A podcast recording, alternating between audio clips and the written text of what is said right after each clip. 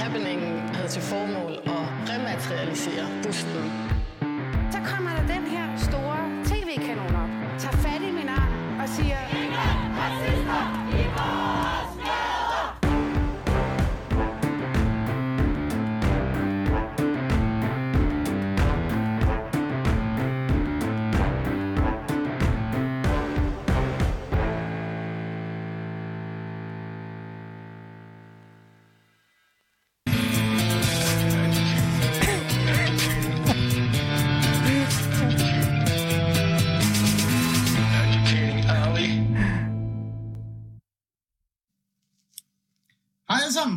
Velkommen til Educating Ali. Podcast, kulturpodcast. Danmarks nok bedste kulturpodcast. Det er podcast, alle danskere har ventet på. Det er det nemlig, og den her melodi kunne sagtens have været introen til det program, vi skal lave nu, Educating Ali. Ja. Ja, det kunne det godt. Er jo ikke lige så garet en vært som dig, Ali Ali. Nah, Ej, du er jo, altså... ah, Hvor er den pris henne, som du mangler at få? jamen, det får jeg aldrig. Jo, Nej, men det er fordi, jeg er ikke Aydin Zoe eller alle de andre typer. han er jo ikke radiovalg længere. Nej, nej, men det, det kommer sgu ikke. Men tak fordi du siger det. Ja, Det er men hermed en opfordring til alle de forskellige juryer, som mangler en indstilling. øh, mit Ja. navn er jo Phyllis Jassar, og øh, det er en special edition af Baby og Boomer i dag. Og det er jo fordi, at øh, programmet bliver sendt på sommerferie for godt. Og jeg har haft i sinde at ligesom hedkalde min kollega Ali Aminali i rigtig lang tid.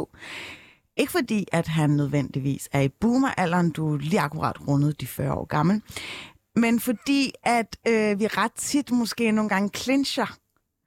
Det, det gør vi jo ikke. Det gør vi med det med kærlighed. Ja. Og øh, jeg tænkte, at jeg lige så godt kunne benytte lejligheden til at prøve at få omvendt dig til måske at blive mere woke. Jeg føler jo, at øh, du samtidig er den mest woke konservative person. Du har jo lagt dig ud med højrefløjens altså ideologikriger, ikke? Jo. Ja, men, men, men Felix, det, der er mit problem, det er jo netop derfor, jeg aldrig bliver øh, nomineret til noget som, som helst. Det er jo, jeg lægger mig ud med alle jo.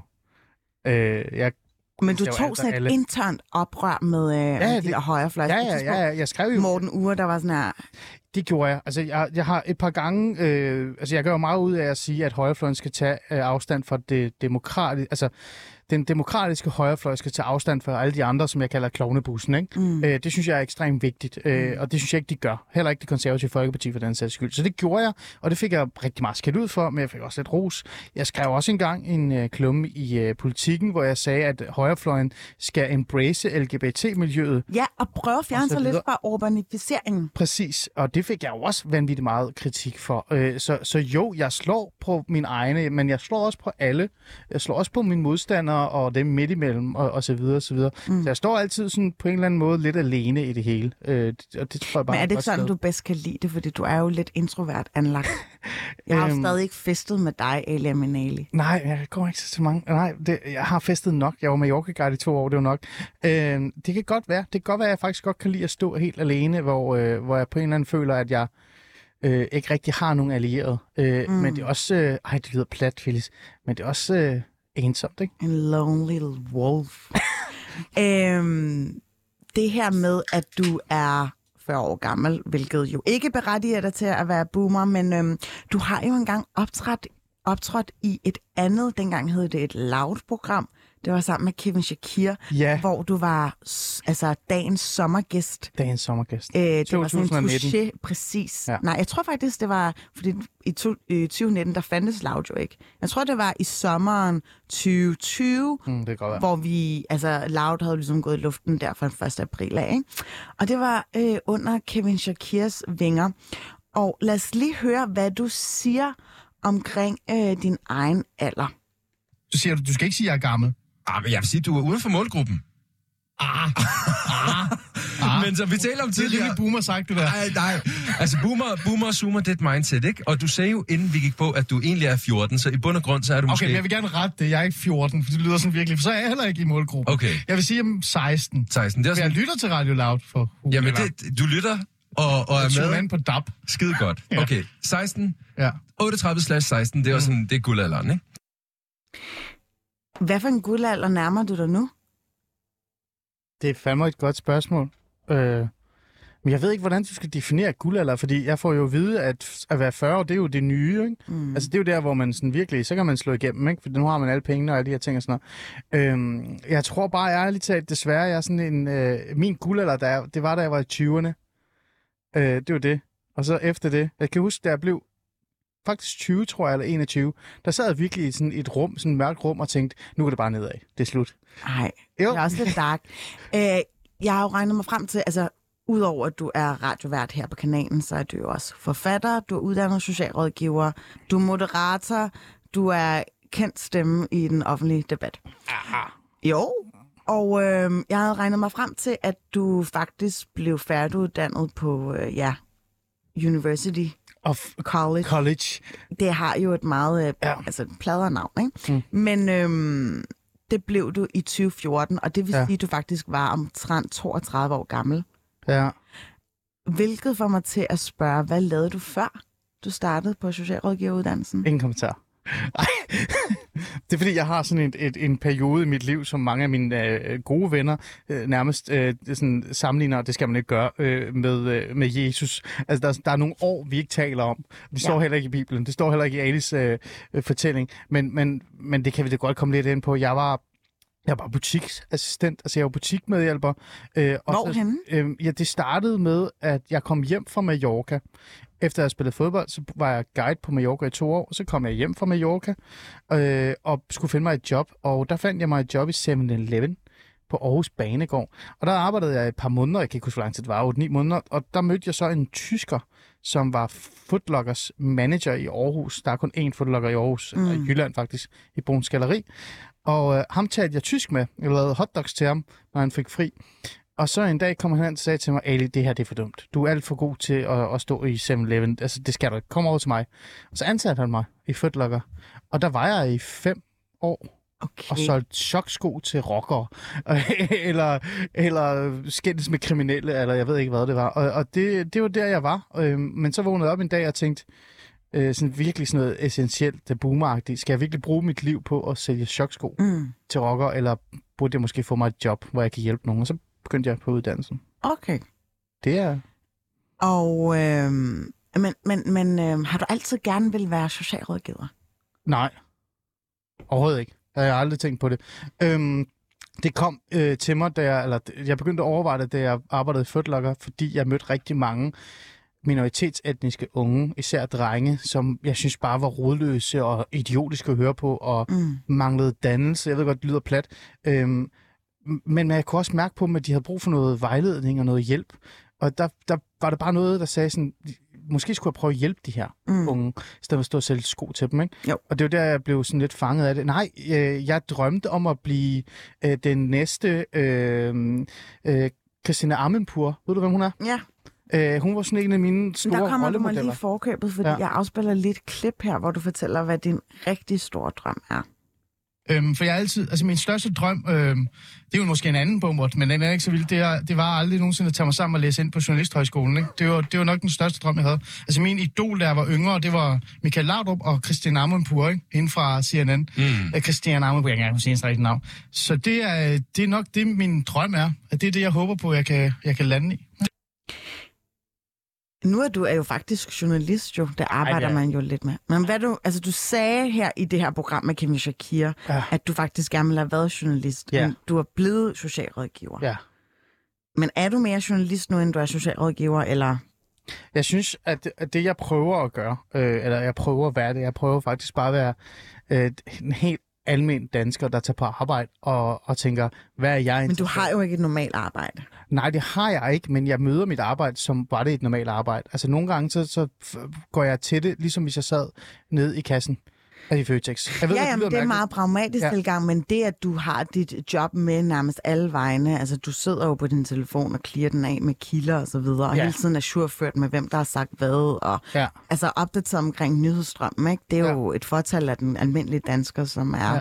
Men det er jo sådan en, Det er loop. en, men det er jo sådan en ting, jeg altid har gjort, siden jeg var lille. Altså jeg er jo, da jeg var yngre, øh, der var altså virkelig meget lille, jeg var 8, 9, 10 års alderen, så faldt jeg i søvn til CNN. Mm. Altså jeg havde, jeg havde en tv i mit, øh, i mit soveværelse, øh, og der kørte CNN, og så faldt jeg i søvn. det er jo sådan en, og det gør jeg stadig nogle gange, øh, det er faktisk tit, øh, hvis jeg, jeg har sådan et lille værelse, jeg er no, eller nogle gange i København, øh, fordi jeg bor jo ikke i København, og der falder jeg også stadig i søvn til CNN mm. og Euronews og sådan nogle ting.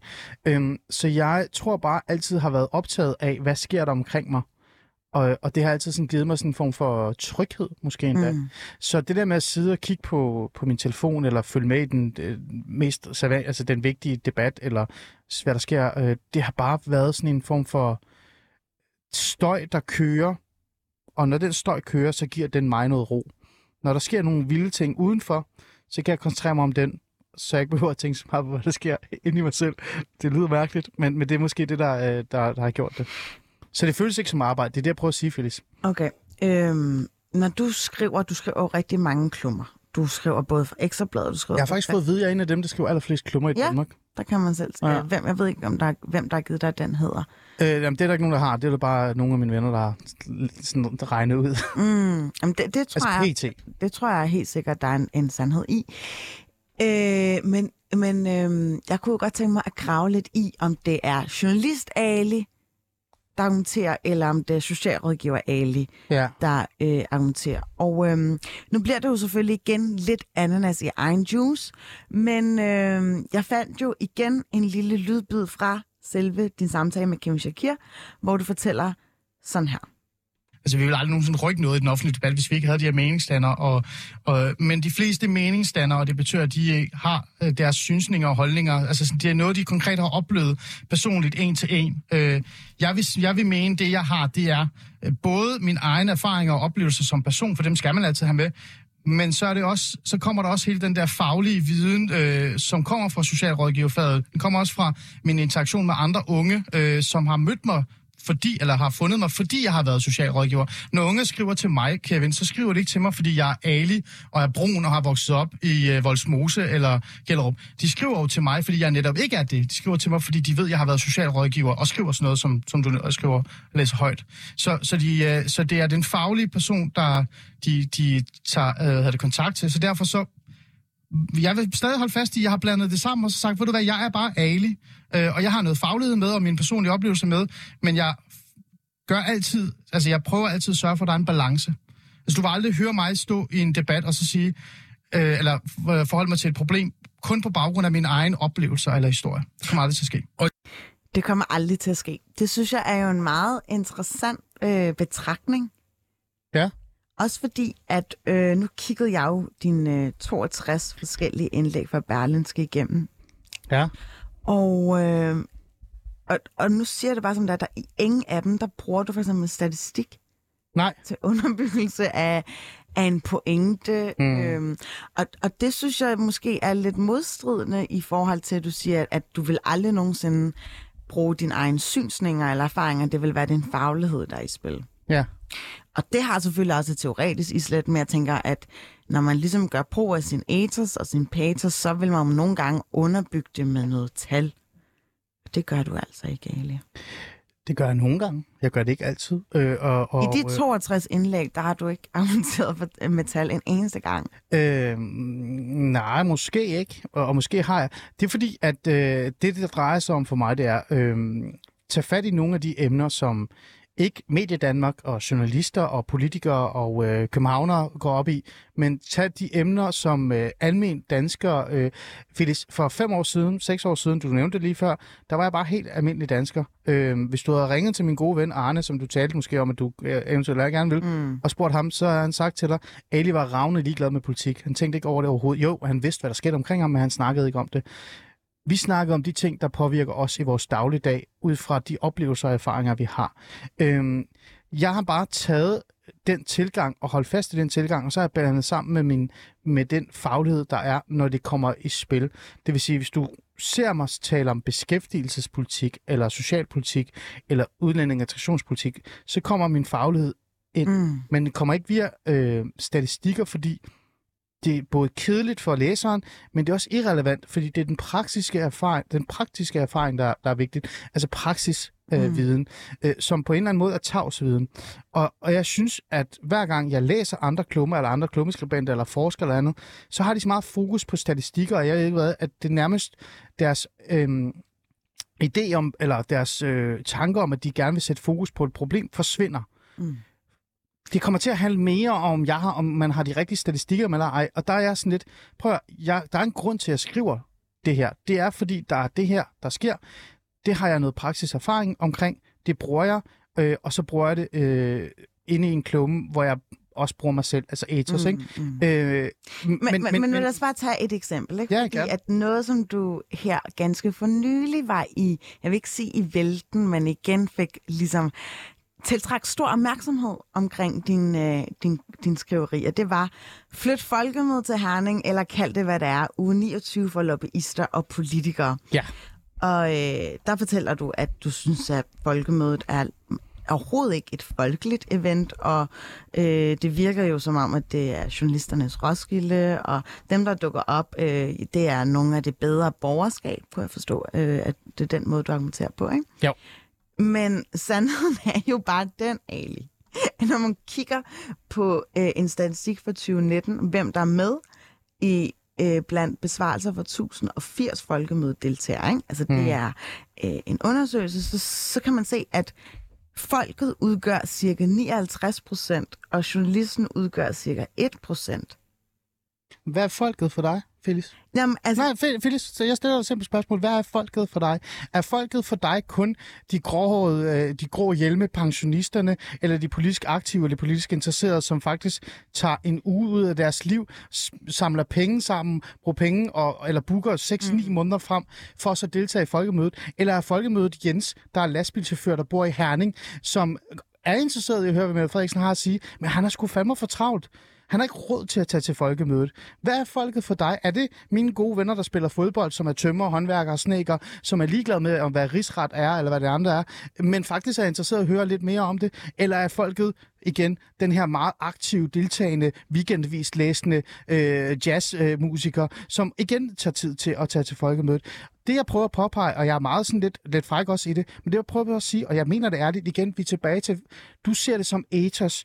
I virkeligheden, hvis du satte dig ned og kiggede på alle mine klummer generelt og lavede en analyse af det, så vil du finde ud af, at det, jeg gør, det er, at jeg bruger den observation, man, altså den der observationsviden, den praksis øh, tilgang, man bruger som socialrådgiverfaget også gør, når de går ud og observerer og møder folk, øh, og, og, og jagter, hvordan øh, mønstrene er og sådan nogle ting. Det, jeg siger, det er bare, jeg har været med to gange på folkemødet.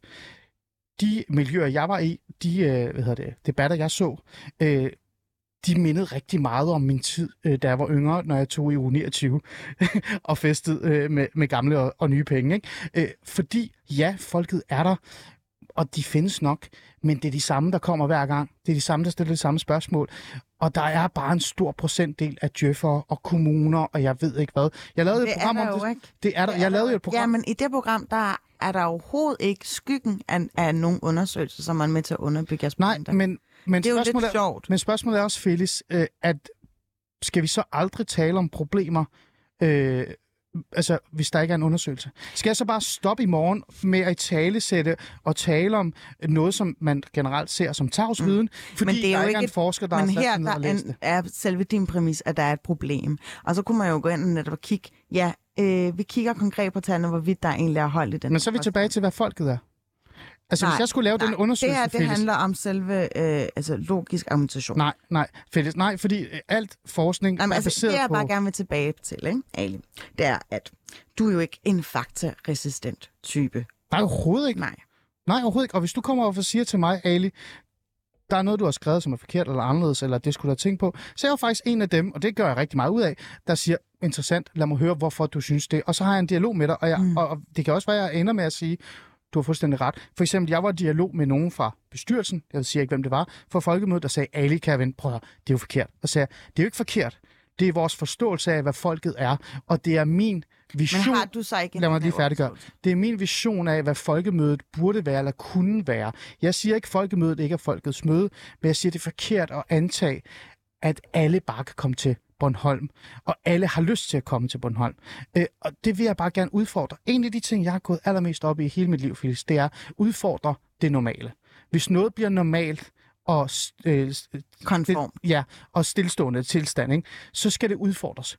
Også i mit eget liv. Hvis jeg føler mig for velbefindende et sted, hvis jeg føler, at jeg, jeg har det godt, det er der, det går galt. Mm. Det er der, jeg skal begynde at udfordre mig selv. Mm. Og, og hvis der ikke er Så er det bare sjovt, på det, du er så skal borgerlig, jeg ikke? efterføre det. Det er jo meget statisk.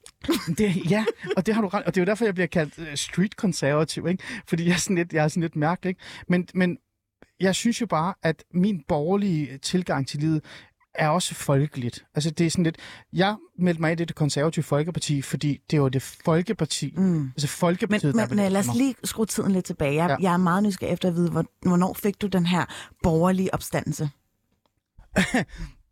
Øhm, det gjorde jeg i gymnasiet, tror jeg. Altså, det er sådan et, jeg kan ikke 100% huske præcis, hvornår det var. Jeg tror, det var første G. Altså, jeg tror nærmest, det var lige der, hvor jeg skiftede fra 9. klasse til første G. Mm.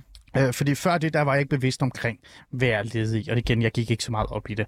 Øh, jeg anede ikke, hvad Poul Slytter var og sådan nogle ting. Øh, jeg er vokset op i et miljø øh, i en by, som er meget borgerlig. Øh, ikke fordi den er sådan, jeg tror ikke mange af dem stemmer 100% borgerlige, men de var sådan en sådan dannede, ordentlige sådan, typer, som var meget sådan erhvervs... Øh, øh, altså, jeg har vokset op i Ulskov, som er Nordsjælland, mm. Nordsjælland, ikke? Hornbæk, Gilleleje, Ulskov-området, ikke? Øhm, så jeg lærte og vendede mig til, at ret og pligt var ekstremt vigtigt. Rettidig omhu var ekstremt vigtigt. Øh, du skulle komme til tiden, du skulle have et arbejde. Øh, de var ligeglade med min hudfarve. De var ligeglade med min etnicitet. Øh, det var de virkelig seriøst. De var ravne ligeglade. Men de gik op i, om jeg havde et job, eller om jeg gik ud med aviser og sådan noget. Øhm, det tog jeg med mig ind i gymnasiet, og der mødte jeg den her venstrefløj. Jeg gik på Helsingør Gymnasium, og det var der, hvor øh, altså, øh, Helsingør Gymnasium, det var jo faktisk ground zero for Rød Ungdom, ikke? Øh, som er øh, en meget skør generation, øh, generation ikke? Øh, som senere gik ind i enhedslisten. Og øh, Mathias Tesfaye var medlem af Rød Ungdom dengang. Øh, Ja. og der mødte jeg jo den her yder, altså det yderste venstre, som gik mere op i min etnicitet og hudfarve og race og min oprindelsesland, end de gik op i, om jeg havde fået mig et job, eller Mm, så de hijackede din etnicitet. på en eller anden måde. Og det var, jeg tror, det var der, hvor jeg første gang øh, fik sådan en form for, okay, så er jeg borgerlig, fordi jeg fandt mig ikke det der. Ikke? Mm. Øhm, Så det var jo opposition til det andet. det vil jeg gerne ærligt erkende. Det var sådan en form for øh, modstand. Ja. Altså, det var sådan lidt... Det, det gad jeg ikke finde mig i. Og så jo mere jeg satte mig ind i øh, det ideologiske, ikke? Mm. Øh, jo mere jeg læste Che Guevara, og jeg ved ikke hvad, jo mere jeg tænker, hold da kæft, det der det er skørt. det, Mm. Der kan jeg ikke se mig selv. Og så begyndte det stille og roligt at forme sig Mm. ikke? i mig. Du har jo skrevet en klumme, hvor du faktisk opfordrer flere minoriserede danskere til at stemme borgerligt. Ja, og jeg fik ballade på den. Ja, altså... Altså fra de minoritetsetniske miljø. Øh, Ja. Altså, jeg vil ikke sige, at det er et kontroversielt synspunkt. Altså, jeg kender Ej, overhovedet mange øh, etniske minoritetsdanskere, øh, eller minoriserede borgere, som det hedder, som er borgerlige. Øh, men, men hvorfor tror du, at, øh, ja, at, at du var i vælten på grund af dem? Altså, øh, jeg fik ros fra, fra det borgerlige Danmark. Jeg var til sådan et fem minutters foredrag på Cepos, som ja. var meget interesseret i, hvordan de kunne få flere minoritetsetniske med. Men minorite- det minoritetsetniske miljø reagerede ekstremt voldsomt på mig, fordi de sagde, at man kan jo ikke stemme borgerligt, for de er jo alle sammen racister. Jamen, der er helt klart en asymmetri i ja. det, øh, tænker jeg, fordi at øh, meget af det, som øh, borgerligheden og især øh, udlændingedebatten også har været præget af, det er en række partier, som, altså integrationen findes ikke længere, det er hjemsendelser, ikke? Så det, det vil det, være det er mere Dansk Folkeparti og Nye Borgerlige. Jo, ikke? det er godt nok kommet et paradigmeskifte i, i nyere dansk politik, vil jeg sige. Som der ikke var så meget paradigmeskifte i alligevel. Jo, altså man kan jo også se, at Socialdemokratiet ligesom har adapteret noget af det, som DF Ja, jeg skal nok ligesom. Yes. har lavet Ja. ordlyd på, ikke? Yes. Øh, og jeg tænker bare, at det er måske lidt kontraproduktivt, hvis du Ja, men det er kommer fordi- med anden Det er etnisk fordi, herkomst, at gerne borgerlighed. Phyllis, er ikke kun øh, øh, hvad hedder det, stram udlændingepolitik. Og nu siger jeg noget rigtig frækt, og så kan I gå hjem og spørge jeres forældre, øh, hvis det er det, hvis I er minoritetsetniske borgere. Øh, en stor procentdel af, af de, den første generations øh, gruppe, jeg har mødt via mit arbejde igen, Mm. via mit arbejde. Jeg er ikke vokset op i de socialt udsatte områder. Mm. Jeg gør meget ud af at sige, jeg er ikke fra Rungsted mm. eller andet, eller, sådan, eller jeg er nemlig fra Rungsted og fra Nordsjælland osv. Jeg er ikke fra Gellerup og Bispebjerg, og jeg ved ikke, hvad det hedder, Tingbjerg. Øhm, men størstedelen af dem, jeg har mødt via mit job, de er for et stramt udlændingepolitik. De gider heller ikke have, alle mulige skal komme fra alle mulige forskellige lande. De er faktisk hårdere på straf, end jeg nogensinde er. Altså, jeg har også hørt forældre med somalisk og arabisk baggrund sidde, øh, da, da jeg for eksempel, det var det i 17, ikke? da der var krig mellem LTF og Brabrandbanden Ja. ja. Aarhus, sige, prøv at høre, i mit land, ikke, der har man kørt dem derud, så man skudt dem, ikke? Altså, hvorfor kan vi ikke smide dem ind i fængslet for livstid og sådan noget, ikke? Mm. Så, så øh, den her idé om, at, at, at, øh, at vi alle sammen, er, fordi vi er minoritetsetniske, er imod en stram udenrigspolitik, er jo skør og latterlig. Øhm, Men du, største- du største argumenterer del- også i selve det indlæg om, Ja. at der er rigtig mange øh, indvandrerfamilier, som rigtig gerne vil køre en fed bil. Er det også et tegn på borgerlighed? Prøv at, nu gør jeg det meget klart. Hvad er borgerlighed? Borgerlighed kan være mange ting, men borgerlighed er også lavere skatter, øh, federe biler, øh, erhvervs, øh, altså iværksætteri, øh, øh, single virksomhed tænkning. Det er en, en, hvad hedder det, hvad kan vi sige, en stram familiekerneværdi. Altså, familien er ryggraden i din identitet. Og måske også en Religion. skeptisk over for LGBT+. Religion, nemlig religion er ryggrad af din identitet. Størstedelen af dem vil nok også sige, at der findes kun to køn. Der er ikke mange, der du kan ikke gå ud i ghettoen og sige, hvor mange køn findes der dernede, så kigger de på det og siger, ah, hold nu ven, ikke? øh, så den, altså værdien i en, nu er det frækt sagt, nu siger det, fra en familie, der kommer fra Mellemøsten, eller øh, et, øh, et, et ja, arabisk land, eller hvad det nu er, er faktisk meget borgerlig og konservativ. Det, der så er sket, det er øh, en rigtig stor gruppe, eller en lille gruppe, som så råber meget øh, med minoritetsætningsbaggrund, som er aktiv på venstrefløjen, altså aktivistiske tilknytning til venstrefløjen, har formået at, at tage den her samtale med, øh, med minoritetsetnisk mm. og taget deres stemme som gisler i virkeligheden. Ikke? Og deres to argumenter for at stemme venstrefløj er jo faktisk ekstremt svage, hvis man sætter sig ned og taler med dem om det, men de, de er effektive. Det er Israel-Palæstina-konflikten, og så er det racisme. Så racismen kan du hurtigt ødelægge i virkeligheden, fordi det er jo dem, der er reelt set er mest racister. Det er jo Du venstrefløjen i synes, virkeligheden. venstrefløjen Jeg synes, venstrefløjen er mere ekstremt... Ja, det synes jeg. race. Det synes jeg. Øh, og der kan man så sige, at det er måske min egen personlige erfaring. Det vil jeg gerne ærligt kende. Øh, men Israel-Palæstina er svær. Den er svær. Der har de et godt kort i virkeligheden, ikke? Men jeg synes bare, det er ærgerligt, at hvis man sidder som minoritetsetniske borgere derude, og skal finde ud af, hvad er ens værdier, hvad kæmper man for? Altså, hvad er det, man værdsætter et, et Men mange af de Og så tænker man, værdier- at jeg stemmer på venstrefløjen, fordi ja. De kan lide Palæstina. Altså, Men mange af de værdier, du riser op, det er jo også nogen, som måske, jeg vil ikke sige, er inspireret, men til dels rundet af, at deres øh, meget rodfæstede forhold til religionen. Og man kan jo også godt sige, altså i, i det, som er det konservative folkepartis DNA, det er jo Gud, konge og fædreland. Ja, det er jo derfor, jeg siger, at jeg kan ikke forstå, hvorfor flere minoritetsetniske ikke stemmer borgerligt. Altså, Men prøv, altså, prøv jeg at skal bare lige forstå, er det okay, at de øh, er muslimer og at være borgerlige? Selvfølgelig er de det. Det, det vil det der altid være. Prøv at høre, det har jeg sagt, og jeg skal blive ved med at sige. Øh, der, den her idé om, at muslimer er et problem i samfundet, det- gud det dig, det er fuldstændig bullshit. Mm. Kan du være dansker som muslim? Kan du, selvfølgelig kan du da det. Mm. Øh, danskhed er ekstremt flydende. At være dansk i 50'erne er anderledes, end hvad det er i Mm. 2022. Det ændrer sig hele tiden. Det, der bare er ekstremt vigtigt, det er, at man holder fast i den sekulære forståelse af, hvordan staten i Danmark er bygget op. Det vil sige, kirke og stat er to forskellige ting. Du må godt kritisere din religion. Det er det ikke i. Danmark. Altså, vi er... Kirken har forrang. Nå, stop så. Det Øh, har den. jo, jo. Vi har jo ikke en sekulær lovgivning men- i Danmark. Så vidt jeg ved, så har, kirken ikke gået ind og bestemme, hvad der sker i Folketinget. Det, så ideen omkring det her med, at... Altså, det, jeg synes, det er det sidste... lidt omkring Nej, selve Jeg synes, det er det sidste, der mangler. Det, jeg synes, det er det sidste, der mangler. Det er, jeg tror, jeg, min idé er, og det er det, jeg faktisk fik tænkt mig at bruge øh, en stor procentdel af Mhm. mm-hmm. mit øh, eftertid, eller ikke eftertid, det er den næste til kommende tid på, det er at prøve at forklare minoritetsetniske, at hvis I kan forstå, hvilket samfund I er i, altså i forhold til det der med, religion er en privat ting, øh, det skal ikke blandes sammen, man har ret til at kritisere religion osv., osv., men du har også ret til at dyrke den så tror jeg, at de vågner op og finder ud af, prøv at høre, alt det der med Palæstina og sådan noget, who gives a shit? Jeg bor i Danmark nu. Øh, så er der en stor procentdel af palæstinenser, der bor i Danmark, som virkelig anser sig selv palæstinenser. Det er en anden diskussion, og vi kan også snakke om, hvor kriminelle de reelt er. Der kan du kigge på statistikker, ikke? Øh, Altså, men du den- tror, at fordi at man sympatiserer med øh, palæstinenser, så er der større sandsynlighed for, at du er kriminel. Nej, overhovedet ikke. Det, der handler om, det er, at jeg tænker, at den, den gruppe af palæstinenser, der kommer til landet, det kan godt være, at de er så veluddannede nu, men de er kommet med nogle, øh, både nogle øh, psykiske og psykiske proble- eller fysiske mm. problemer, men de er også kommet med nogle socioøkonomiske ting, øh, som har sat sig meget i flere generationer. Mm. Og derfor er der også en stor procentdel af dem, der faktisk er... Synes du, at de her MENAP-lande, som det hedder, Ja, de er roden til alt ondt? Altså flygtninge, de må jo gerne komme. Der er selvfølgelig en stopklods, fordi vi er et lille land, og vi kan jo ikke rumme dem alle sammen. Men de her skide menablande. det er et godt spørgsmål. Øhm, jeg vil sige det på den her måde.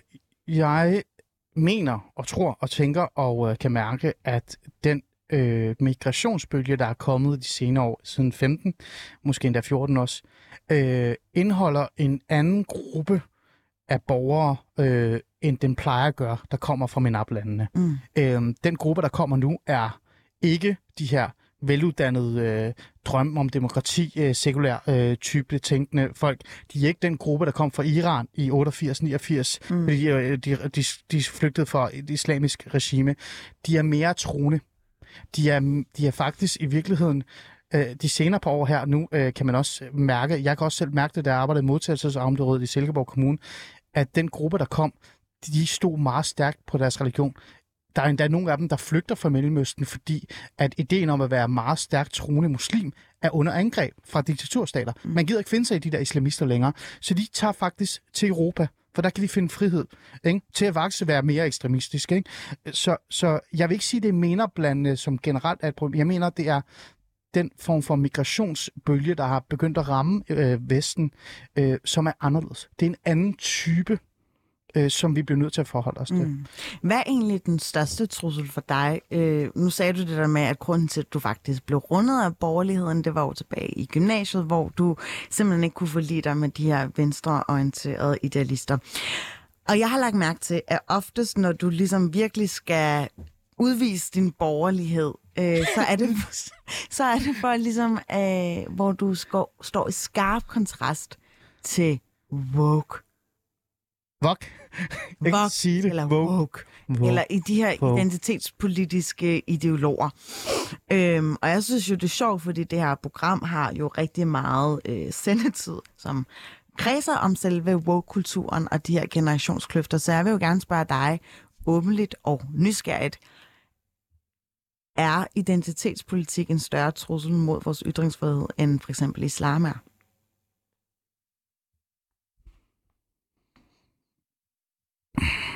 Det kommer an på, hvad du mener med islam. Jeg ved godt, det er lidt dumt sagt, men... Ja, men... Øh... Altså, snakker vi om salafister, islamister? Øh, skal vi snakke Synes om en stærkt troende gruppe? Lad, lad os bare kigge det på en vægtskole, ikke? Ja i tilfælde af, at der stod identitetspolitik på den ene mm. vægt, og den anden stod der islam, mm. hvor vil den helst bonge ud? Jamen igen, det kommer an på, altså jeg er alt for nuanceret. Hvis du, bed, hvis du stillede mig det spørgsmål, der hed, ser du, anser du for eksempel øh, den her stærk, øh, den her gruppe med, øh, altså stærkt troende muslimer, som øh, nærmest øh, på en eller anden måde arbejder og har lyst og drømmer om øh, sådan nogle øh, regler, som øh, tager afsæt i Koranen. Mm. Ikke? Øh, er det om, om den gruppe. Hvad? Du synes, der er for mange særhensyn for muslimer? Ja, øh, ikke muslimer, men den her gruppe. Altså hvis, altså, hvis du siger, at det er den her gruppe, øh, mm. over for identitetspolitikens gruppe, det vil sige Vogue-bevægelsen, mm. så vil jeg faktisk sige lige nu, lige nu i dag, dag, dagens dato i dag, hvor vi står her, der er Vogue-bevægelsen en større trussel end den, øh, den her stærkt troende muslimske. Og det gør jeg, fordi jeg kan mærke, at at i minoritetsmiljøet øh, er der faktisk også begyndt at komme noget modstand mod de her meget stærkt troende muslimer.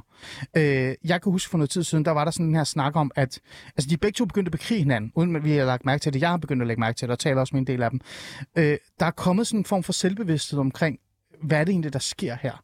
Altså, skal vi som minoritetsetniske alle sammen give de stærkt troende islamister øh, ret til at tale på vores vegne?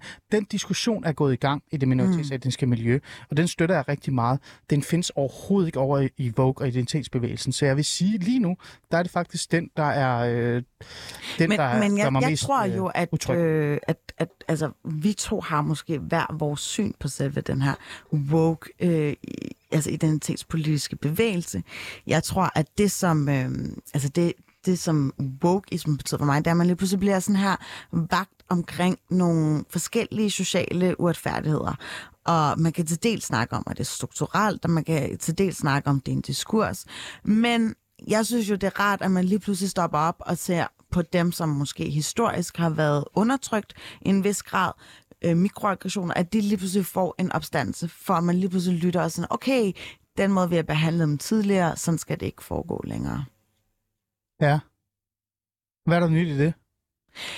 Øh, Nå, men helt ærligt, altså, altså hvad er det, det der er, er der, så nyt? Jamen, det, det nye ved det er, at vi måske også bare, i, for eksempel i semantikken eller i sproget, at vi går ind og kigger, okay, det er faktisk ikke særligt til forledeligt, at der er nogen, der siger perker længere. Som det var engang for måske 10-15 år siden. Men det er jo en sproglig samtale. Det er jo en samtale omkring sprogets er en- udvikling. Ja, ja, det har jo ikke det- noget med Vogue Jo, det har det, det har det, fordi der er nogen, der ligesom har banket i bordet og sagt, det her det Hvem er det, der har banket i bordet og sagt Jamen det, det synes jeg, at dem, som ligesom gør en opstand mod den her sådan diskurs, der har været i samfundet, som jo så bare ført an. Mm. Prøv at høre. Hvis der det er var... især højrefløjen, Hvis der var... gavn Nej, den, ikke? nej, det er der ikke. Der er også mange venstrebrødre, der bruger ordet perker.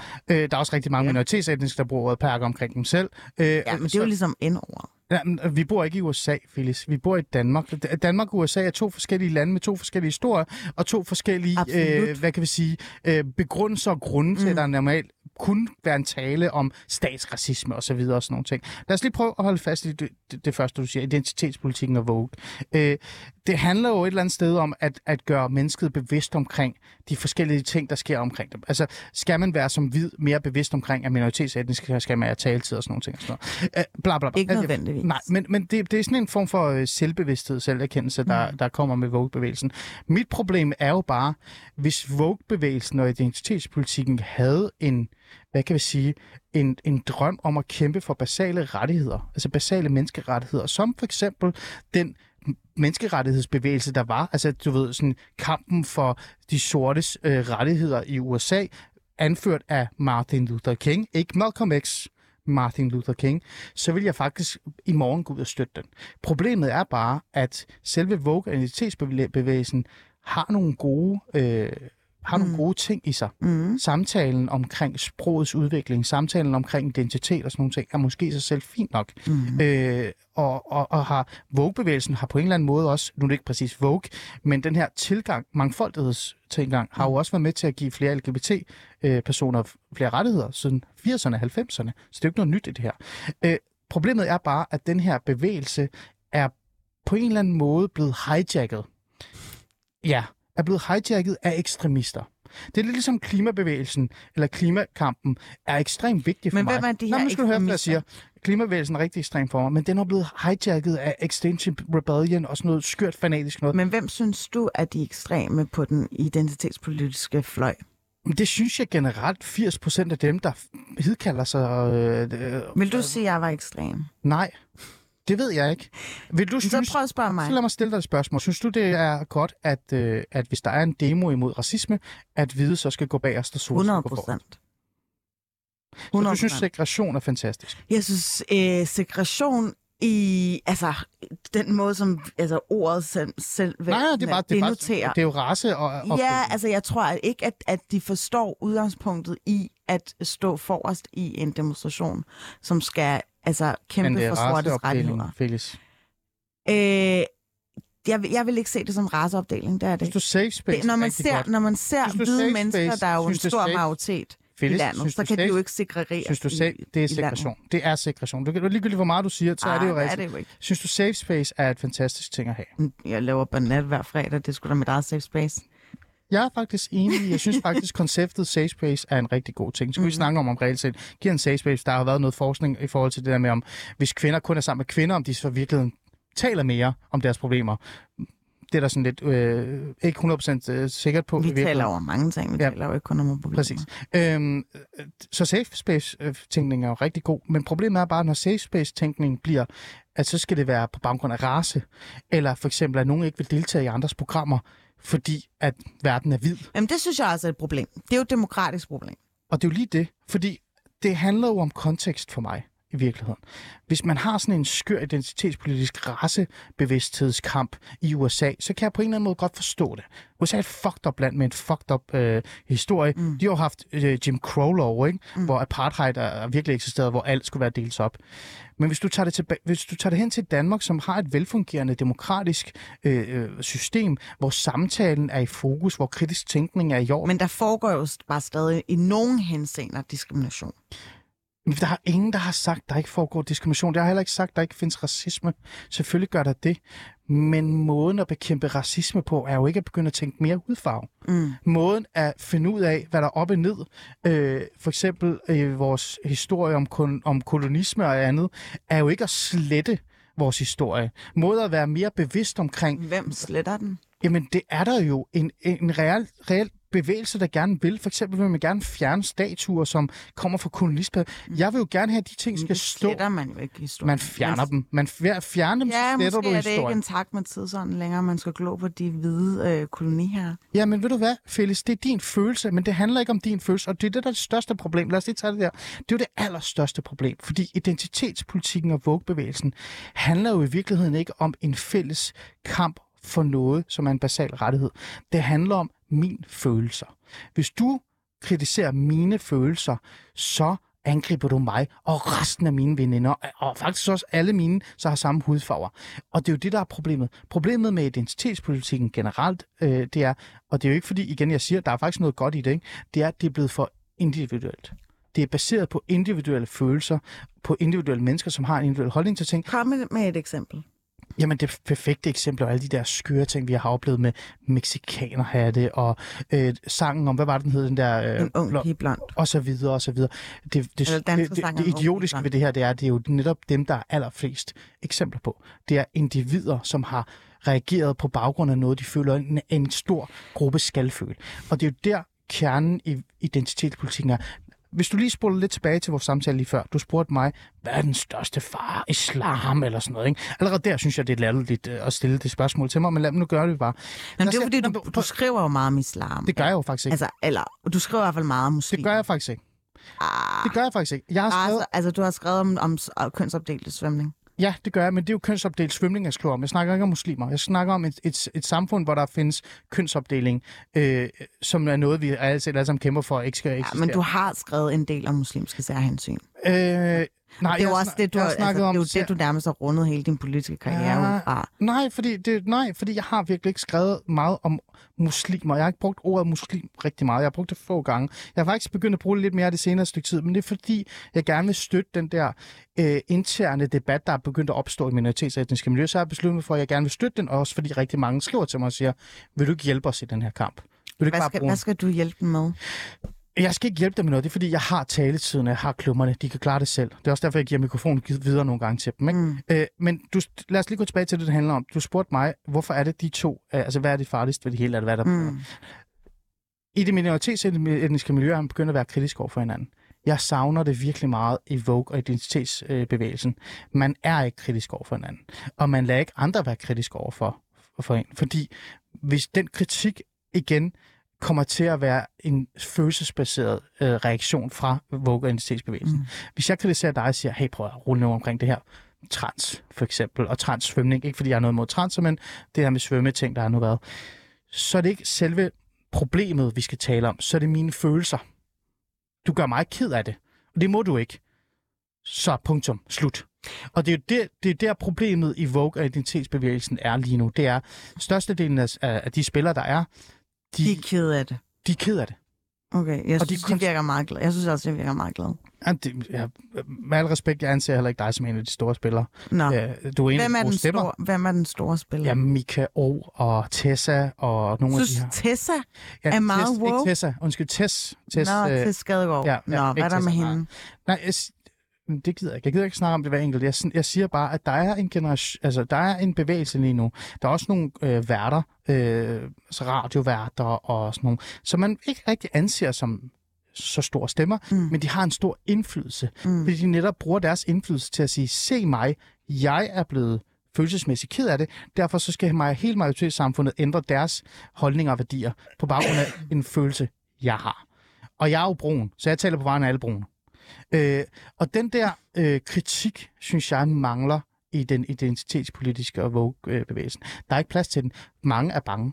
Altså, jeg har jo lavet rigtig mange programmer om det. Altså, folk er bange for Folk er bange for hinanden. Øh, jeg kan huske, at jeg lavede det her program omkring, hvordan, hvorfor er det, det er så skørt på universitetsområdet. Ikke? Øh, og jeg havde øh, tre forskellige personer inde, tre forskellige kilder inde. Både en, øh, en øh, hvad er det, altså, jeg snakkede med to kilder, de ville ikke være med i programmet, så Mm. havde jeg eleverne med. Ikke? Jeg havde både en allerøverst bestyrelsesområde, jeg ikke ville øh, sætte navn på, så havde jeg en underviser. Jamen, det, det, er jo det der, det er jo det der med kilder. Det er det med kilder. Det er, fordi jeg har altså en boomerlam, og det, der sker, det er, at boomer er meget kendt for at altid snakke om sig selv. Så, og nu skal vi huske på, at det er mit program. Og det er fordi, at tiden skrider Ali, og jeg har jo en, øh, sådan et boomer-spektrum, hvor jeg Ej. ligesom skal forholde dig for nogle... Øh, typiske, altså sådan øh, principielle ting omkring identitetspolitik, så skal vi have en lille snak om det, hvor du ligesom Go for it. uddyber. Øh, jeg kunne godt tænke mig at spørge dig. Repræsentation af etniske minoriteter bør være vigtig for at sikre sammenhængskraften i vores land. Ja. Oh my god, woke, Ali! Nej, det er jo ikke Vogue. Det er det da. Det er jo ikke Vogue.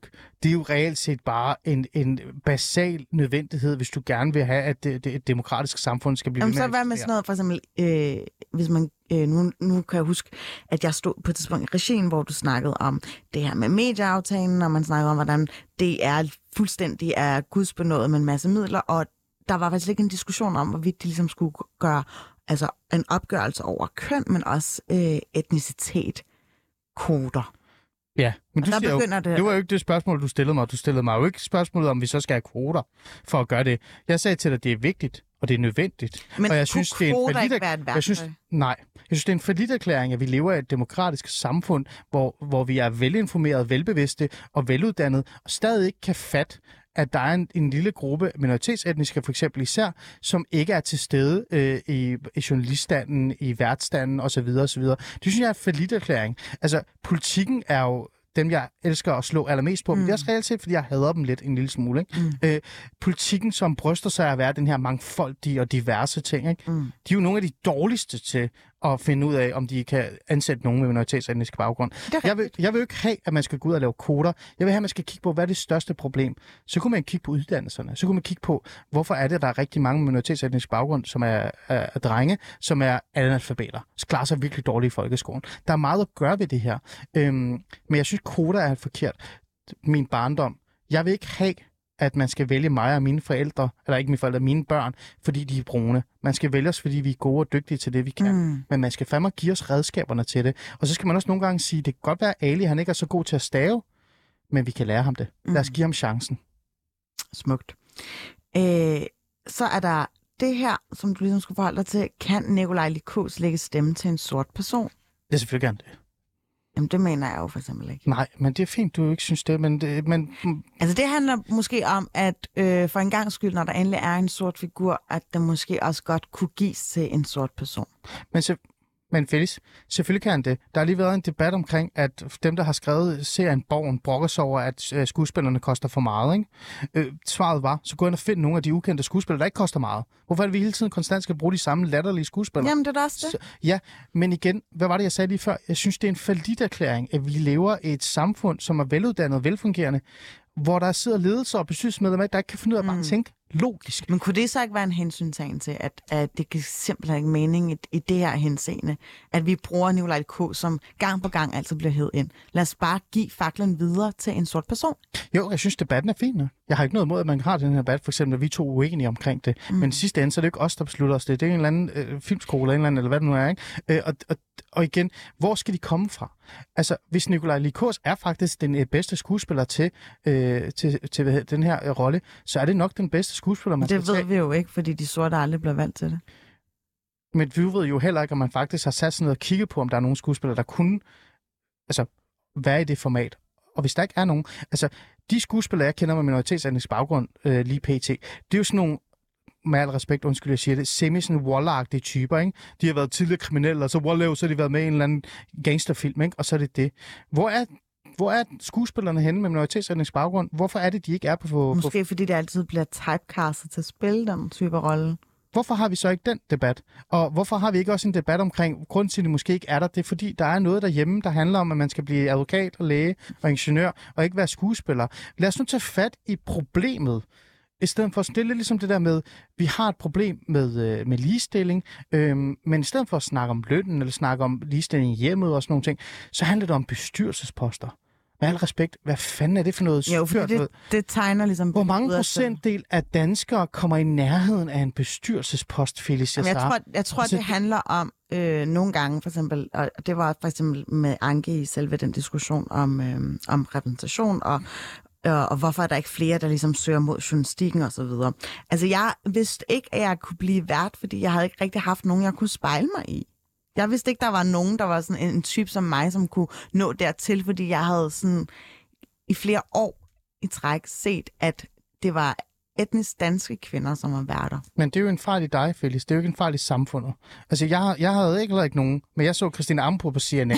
altså, du kan bare kigge andre steder. Men jeg tror, altså, der altså, er rigtig tid- mange roller. Min, min øh, rolle, øh, min, dem jeg drømte om øh, at blive, det er jo ikke sådan nogen, der var i Danmark. Det er jo et udland. Der, er jo- der er mange forskellige måder. Det, det, det, det er dig, der skal arbejde med dig selv. Undskyld med al respekt. Nej, men det, Det det, er er, det. det. det er jo ikke mig, der skal arbejde med mig selv. Nej, fordi, fordi fordi jeg min- blev, altså, jeg, så, så blev jeg jo så dygtig, eller prøvede at uddanne mig inden for feltet og så Ja. Og så tænker jeg, okay, øh, når der er nogen, der så opfordrer mig til at gå selve værtsvejen, så tænker jeg, så, så er der måske nok noget om snakken.